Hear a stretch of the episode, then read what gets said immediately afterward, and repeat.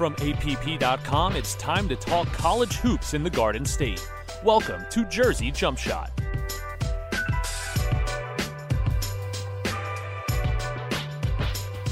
That's right. It's time for another episode of Jersey Jump Shot, episode nine on the season. Coming at you a day earlier this week. We like to keep you on your toes. Thanks for sticking with us.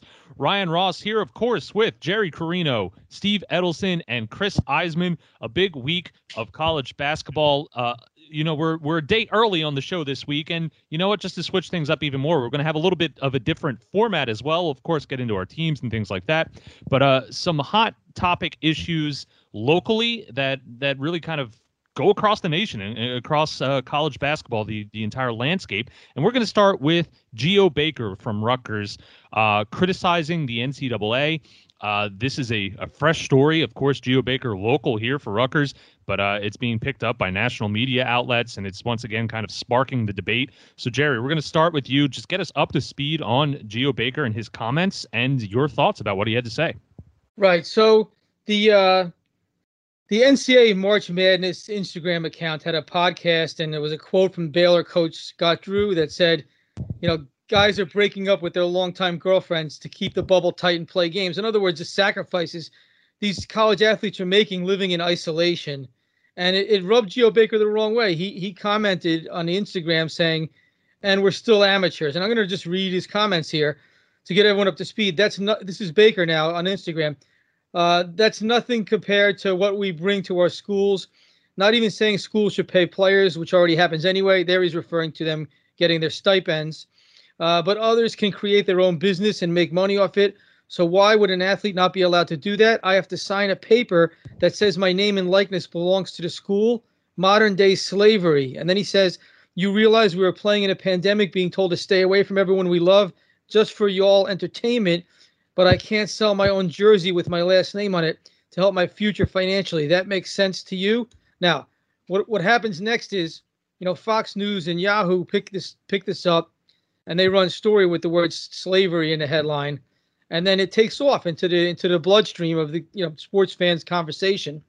Uh, I try to give players some space when it comes to letting them just espouse what they want on their own social media accounts but this one I thought needed to be addressed because it's a hot topic. It's being discussed. It's an issue that, you know, generally speaking, he makes a good point on the issue and it needs to be discussed. I just want to say, you know, catch up to speed on my take after talking, spending the morning talking to people in college athletics off the record just to get their thoughts about this. And I'd like to hear what, you know, what you guys think about it.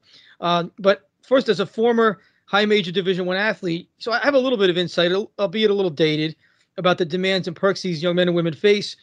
But modern day slavery, let's talk about that word in the headline first. It's not the words the words I would use, and I could see how people who are dealing with a mountain of student debt, you know, could take umbrage with that phrase coming from someone who's getting hundred thousand dollars or more worth of free education, room and board, top of the line food, tutoring, you know, preferential housing, tons of gear, you know, five figures worth of stipends you can see how someone would take umbrage with that who's paying off a amount of student debt or has kids in school struggling to pay tuition. So, so I respect I respect Geo Baker's right to voice his opinion, and I also I also respect the opinions of those who are put off by by his use of the term slavery in his context. That said, that said, let's move beyond the lightning rod word and into the substance here, and that is, you know, I uh, this hit me hit me hard because I had assumed until now, until I read those comments, I had assumed that college athletes wanted to play this season you know we've seen we've seen the clamor you guys have all seen the clamor among high school athletes for their sports to take place you know we saw in the fall when the big ten uh, postponed or canceled football originally how big ten football players openly rebelled against the league saying we want to play uh, we've also heard from coaches and players all season long who said, "Hey, we want to play because it gives us a much-needed sense of normalcy. It's the only basketball's the only normal thing in our lives right now." So we've heard that all along, and, and putting all those things together, my take to this point has been, "Hey, this been good for the players' mental health to play. If they didn't play, it would be bad. That's a pretty binary view. And I think what we're seeing now is there's more to it than that. There's I think we're seeing how this isolation and the restrictions these players are living under are wearing on them. You know, three months, four months into this, you get the impression that Geo he feels Geo Baker feels like he's being exploited, and you know, and isolated. And and after reading his words the first time, I I thought I, I had a second thought: should should we really be doing this if it's bothering these guys that much? That's kind of my where I stand on. It's complicated. it, it's absolutely complicated, but the pandemic has brought so many issues to to a head here. This is not a new issue, but now you have student athletes kind of putting themselves at risk for basically the entertainment of the rest of the country.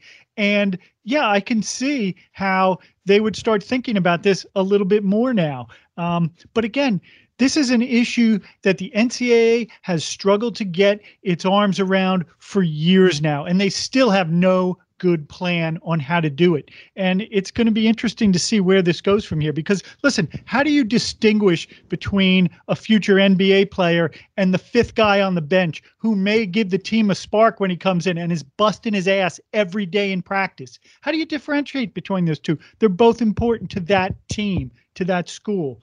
Uh, you know, there's so many issues that have to be dealt with here. Um, but listen, I, I understand the pandemic is is bringing all these issues to a head. And Geo Baker is not the, the first athlete to criticize the NCAA, and he certainly won't be the last athlete to criticize the NCAA. And these are arguments that we've heard before and we will hear again.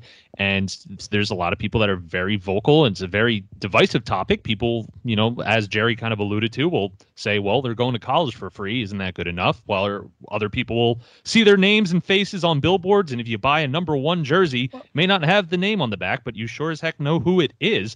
And then you just throw the pandemic into this. And we've mentioned it a couple times on the show the mental health of these student athletes. And when you well, see a comment like that from Geo Baker, I'm sure he's not the only one that thinks that way. You have to worry about the mental health of these guys and what they're going through this season.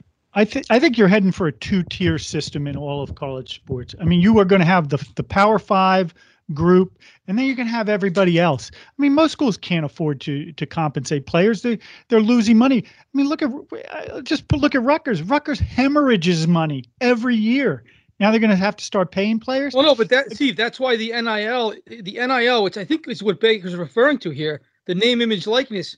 It's sort of that sort of absolves the school from paying that. It's the the the spirit of the NIL, which is why it's something that could work.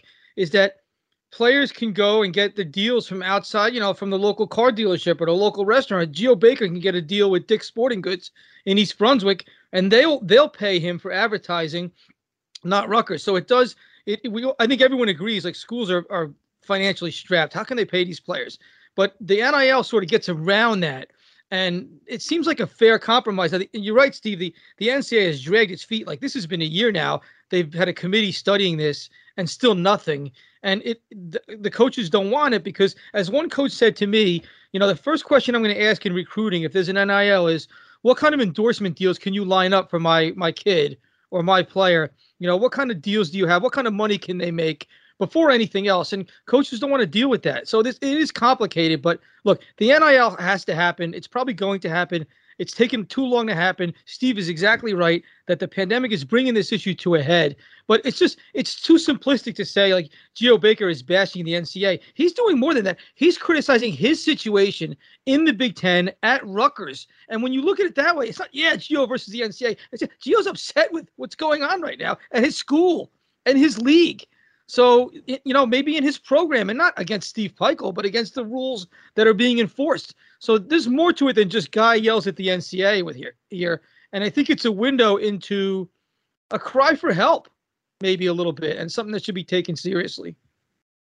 And and kind of like what Steve said too, it, it flips the whole narrative that, you know, we need sports to return to normalcy this isn't a normal season, and he's not going through a, a normal life right now. Uh, none of these college athletes are. You can't call it normal when you have months off at a time due to COVID shutdowns. You're playing in empty arenas.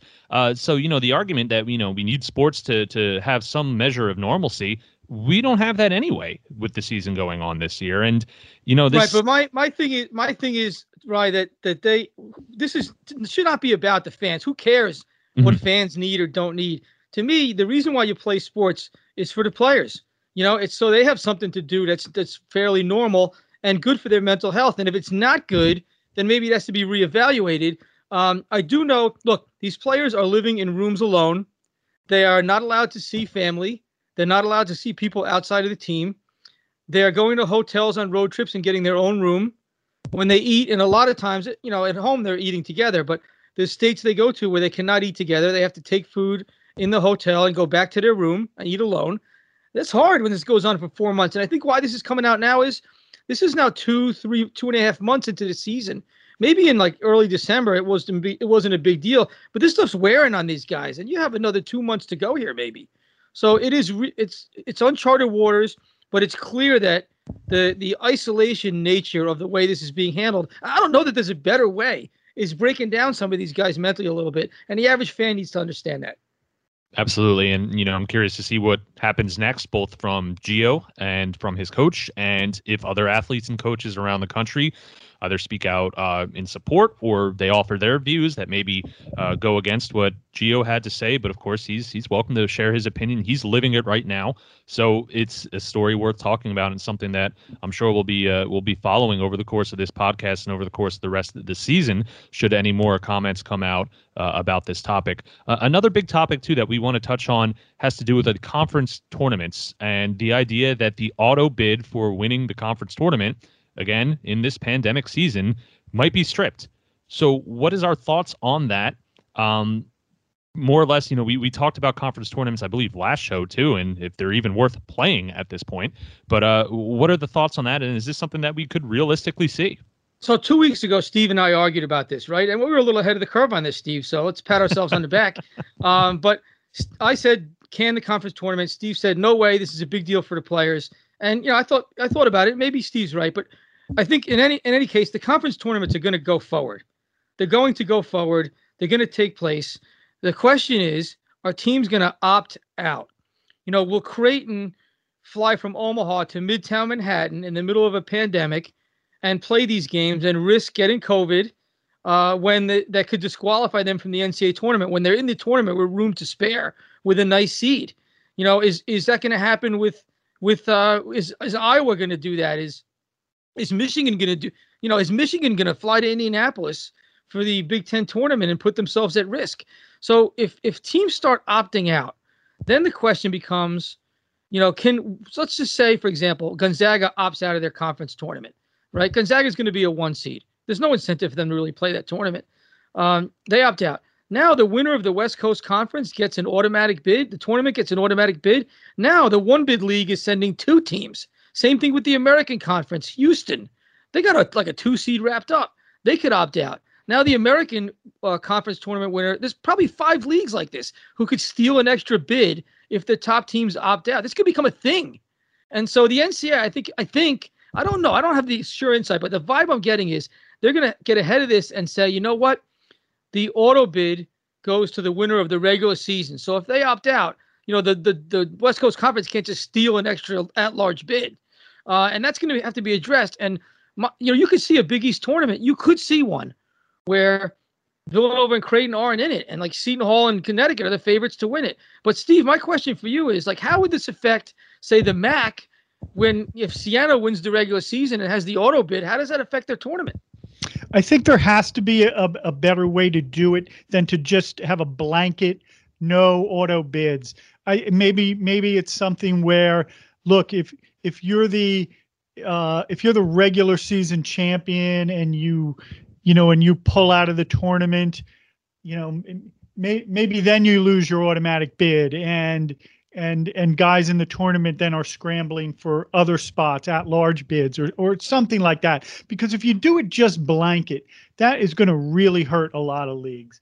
You know a lot of leagues where you know one bid leagues where that's what you're going to the tournament for. You know, you want to be Cinderella, and you're going to take that away. I, I that just again, I understand that that there's some issues, but I, I just don't think you can make a blanket statement like that. That no, uh, no uh, automatic bids, particularly this late in the game. And it, I mean, listen, we're less than 40 days away from the start of conference tournaments here. I mean, when are you going to announce that?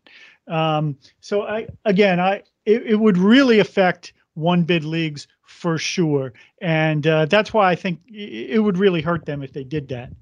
Keep an eye out for that because I think it's very possible within the next two weeks you're going to hear something from the NCAA about this. And and I agree. They they need to come out and say something now uh, to to get ahead of this and to to make sure they have something in place. Teams they they eliminate risk all the time. This isn't anything new. Um, obviously, in the with the pandemic, avoiding games and avoiding illness is is something new to this season. But we see it all the time. It's the same reason a star player comes out and rides the bench when the team's up 30. It's the same reason Patrick Mahomes didn't play Week 17 of the regular season. You see it all the time where teams would you would you blame risk. would you blame Gonzaga for pulling out of the WCC tournament? What do they have Would to prove? What do they have to play for? They, but they then, the, then the. West Coast Conference gets a second bid. They're taking a team that does not belong in the NCAA tournament is going to now take a bid from from you know like a, a, a bubble team like a Seton Hall or a Rutgers perhaps. I I mean, is a case by case basis? Is that something that would would solve this? I mean, how can you you go to each individual conference? I I feel like there needs to be a blanket rule, but it's almost that a case by case basis would work best. But I wouldn't expect to see that. And maybe maybe the WCC is a bad example because BYU is pretty good, but there's a handful of leagues that could fall under this, and you got to keep you know this bid stealing thing with the with the automatic bid, and you you have to keep an eye out for this. It's a major issue. It's going to explode in the next two weeks. And another topic too at the top of the show here. Well, I guess we're not really at the top of the show anymore. We're 15 minutes or so in. But uh, another topic we wanted to touch on too is just as this season goes on. You know, we, we talked about Geo Baker and how it's wearing on the players, but it's it's it's just such an odd season, Jerry. And I know you experienced this at the Seton Hall Villanova game, just sitting in the empty arena, and it's it's just surreal. We're almost kind of used to it now, watching these games and you know seeing the cardboard cutouts or, or whatever it might be in these empty arenas. But to to experience it in person, Jerry, what is that like? So I I've been to two games this year. Chris has been to more than me. He's been to the RAC several times, so he could discuss this too. But it was it was kind of sad. It was kind of depressing to be at the Rock yesterday. Eighteen thousand seats, place is empty. The hockey rink is up, like the hockey walls are up around the court, right? And it was, you know, you had about 50, 40 or fifty parents of Seton Hall players, which was nice that they're allowed to come. Uh, they're there and the, sitting in the club level, out, out open air seats, but high up. So they, they're yelling. You could hear them a little bit, but it was it was pretty antiseptic. It just didn't feel like college basketball. Chris, you've seen a lot of this this year. What do you think? Yeah, I mean, I think depressing is the word. I, you know, I remember the first time pulling into the RAC um, before their home opener. It was just bizarre. I mean, no one in the parking lot, and then you know you go inside, there's no one in the concourses, and then during the game, I mean, I I think about the other day when they beat Michigan State. You know, some of those Myles Johnson uh, dunks. I mean, the place would have been going crazy, and there's just nothing. Uh, it's just a depressing feeling. We all know how great the environment is at the RAC when it's packed.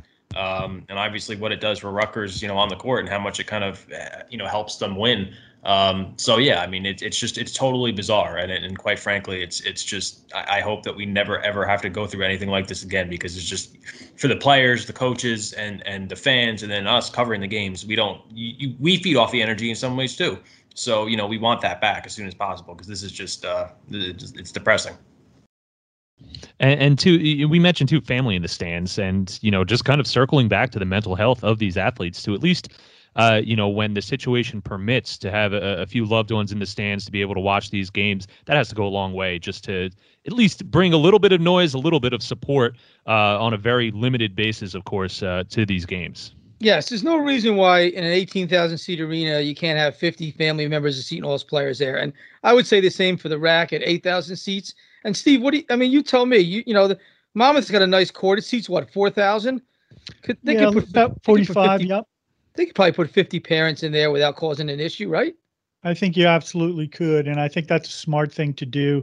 And I think, you know, I just think you talk about the mental health of the of the players. I think that would really help the mental health of the players. You know, if their if their parents could actually sit in the sand, socially distanced, really no risk. Uh, I think that just makes sense. Yeah, and we talk about the mental health of the players. It's just an easy fix, not a fix, but an easy an easy step you could take to help alleviate a little bit of that. Uh, the uh, th- if I'm if I'm an AD at, at, at Monmouth, if I'm the AD at Rutgers, if I'm you know St. Peter's, whatever, and I see Seton Hall getting this allowance, and they got it because of the Devils. The Devils are the ones who got it, uh, and then share, share a building in the Prudential Center. I'm I'm on the phone with the governor's office saying, hey, we need this allowance too. You know, we got a pretty big arena. We could space people out. So I I, I, think this would be the absolute no brainer. I agree with you guys. I think it's a great idea, just for the players and the families. I think to be able to just to see each other, um, I think that would make a big difference for them. Yeah, and hopefully it's something we start to see. You know, you see it around the country too, and of course it is case by case depending on the location and, and, and what the, the, the cases look like. I guess in in those locations. So I understand teams kind of uh, looking at their own situations, and of course you have to follow the the local guidelines and things like that. But I agree, it's just a nice thing to for have a player to to be able to look up in the stands. We've talked about how they're isolated and how this is just really wearing on them and to look up and be able to see their parents or, whoever it might be in the stands that that would go a long way for them. Uh, so hopefully that's something we start to see. Uh, in the last 10 minutes or so let's actually get into these teams and into these games. We'll start with seton hall. Uh, just a heartbreaking loss to creighton uh, this past week blowing a 16 point lead. They lose to villanova on saturday. Providence coming up on wednesday and UConn on saturday. Jerry your thoughts on the seton hall pirates right now so tough, very rough week for Seton Hall. Uh, they had a chance, three straight games now. They've had a chance to knock off a big boy and put that big feather in their cap. And one of them they lost, as we discussed last week, on a terrible officiating official's call. They prevented the game from going OT. And then Wednesday they blow a 16 point lead to lose at home to Creighton. And the worst, the biggest lead they've allowed uh, to evaporate at home under Kevin Willard in 11 years. And then you know they lose to Villanova again they got to play these heavyweights three times in a row because of the way the schedule shook out. They lose to Villanova again by eight on Saturday, and you know Villanova's just that good. This is better. You know Villanova brought their A game, and they were just better. So now Seton Hall goes on the road, and the question is, can Se- will Seton Hall make the NCAA tournament? Where do they stand? The idea that it was a must-win, they had to beat Villanova Saturday was nonsense. Of course, not a must-win in January, but what they did have to do was what they do have to do now is they got to start winning some games, and it starts this week on the road at Providence, on the road at UConn. Got to get a split. Seton Hall has to get to if they get to 12 conference wins, 12 conference wins, they're in the tournament with no sweat. Okay, and they're going to be favored after this week. They're probably going to be favored in every one of the remaining um, six games. So they probably have eight games left. They're probably not going to get to the Xavier game. Probably not going to get replayed. They have to go. They have to go six and two in their last eight games. They'll be underdogs twice this week. Then they're going to be favored probably in the last six. So if they can get a split this week, they'll stay ahead of the curve. They have to get a split this week, and they should be able to get one against one of these teams. If they do that, they'll be on the road to righting the ship. I do think they'll get to 12 conference wins. 11 probably gets them on the bubble. 12 gets them in. I do think they'll get there. It starts this week.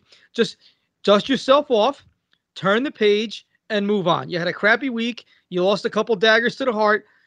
Move on. That's what you got to do. You have to have a short memory. Yeah, absolutely. And and it's a weird thing. I mean, talking about the NCAA tournament, it's a sports cliche. You hear it all the time on the talk shows. If the season were to end today, is this team in the playoffs? Is this team in the tournament? Uh, unfortunately, the season could end today for some of these schools. We've seen month long layoffs. So, I mean, Jerry, at this point, if you're the selection committee, are you putting Seton Hall into the tournament today? Uh, probably right on the fence. I don't know. Maybe uh, I didn't map it out. You know, one through sixty-eight. It's close. Probably mm-hmm. not, or maybe they're on the fence. But they they'll have plenty of chances to get back in, which is why bracketology in late January, early February is kind of specious, right? I mean, there's so much ball left to be played. Now the question is, the thing is, you got to get the games in. Right. One COVID pause will kill you, or if you lose a couple games because other teams are pausing, that could kill you. Mm-hmm. So you're at the mercy of some elements that are somewhat outside of your control. But you know, if they get the games in, I don't think Seton Hall fans should panic. I think they'll wind up getting there. Um, but yeah, that that's they do they do need a couple more quality wins, and they'll have two chances this week. After that, you just got to win the games you should win. And same thing for Rutgers, uh, Chris. They have a nice 30 point win over Michigan State, really just a, a blowout there. Uh, they have Northwestern happening later on today. Um, how what is the state of the Scarlet Knights? Are, are do you think they're in? Uh, they have Minnesota on Thursday. That would certainly help their case. But uh, what's the state of the Scarlet Knights as we enter this week? Yeah, I mean this is an important stretch for them. They have to keep winning games, and um, there's certainly opportunities to do that, beginning with Northwestern. Uh, then you got a team against Minnesota, which has had its own struggles and um, is the worst three-point shooting team in the Big Ten. So there are opportunities there for Rutgers to really improve its resume. Certainly, the last two games, it's got some momentum. It's playing uh, some of its better basketball this season. Looks much closer to the, the way it did uh, earlier on, you know, during its win streak. So I think that there are certainly opportunities there to continue to improve its standing. Um, they're playing well, and, and they have a chance to do that. So you know, I think if they if they take advantage of the stretch ahead of them, and they're going to be in good shape.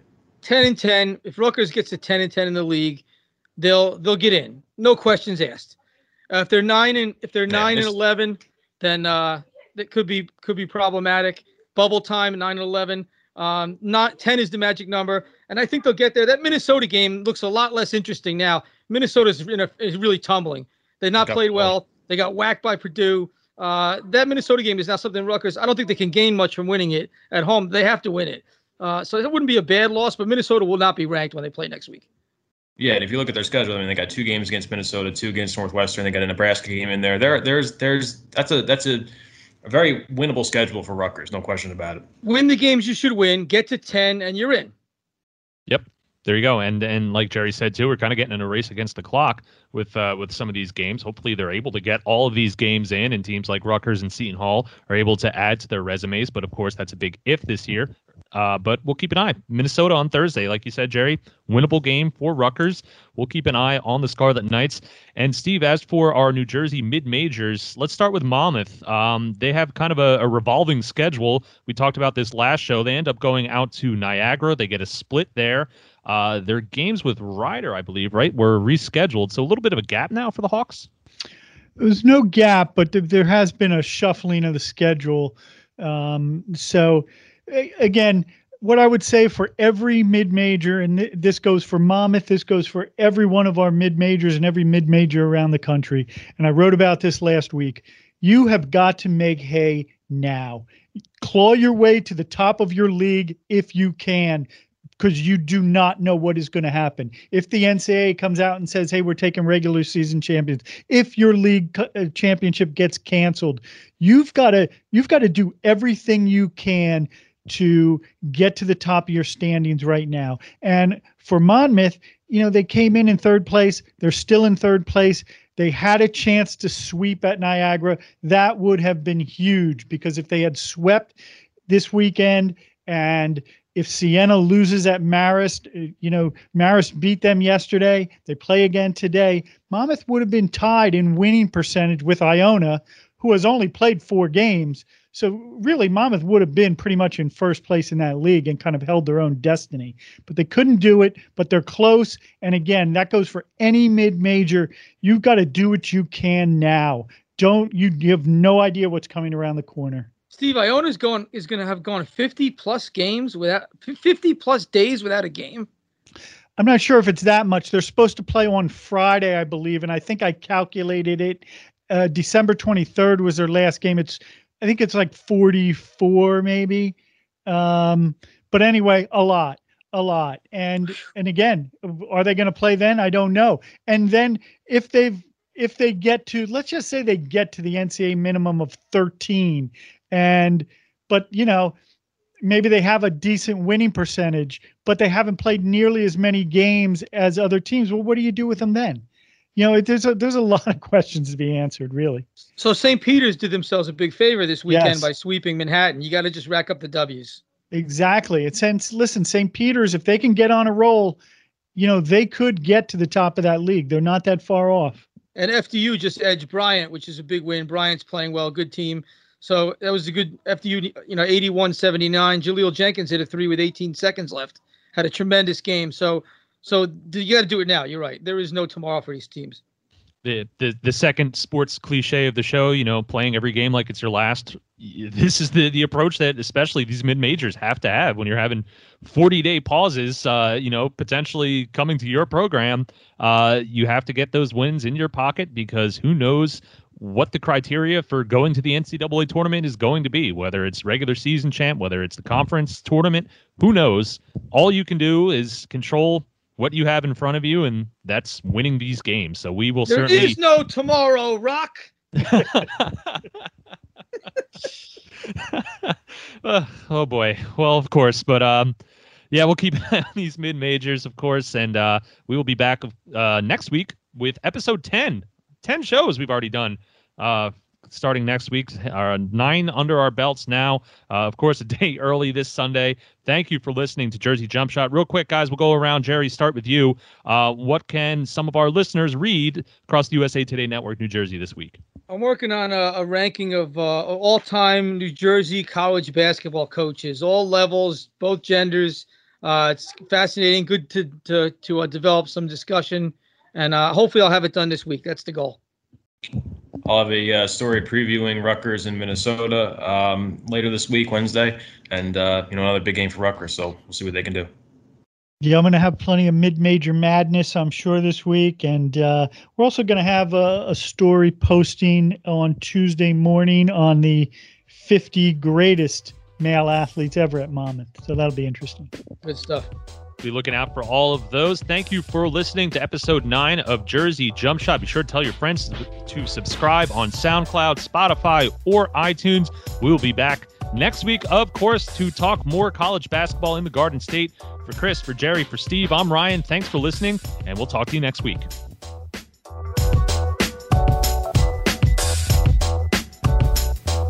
Jersey Jump Shot is a production of the Asbury Park Press and USA Today Network. Subscribe at app.com.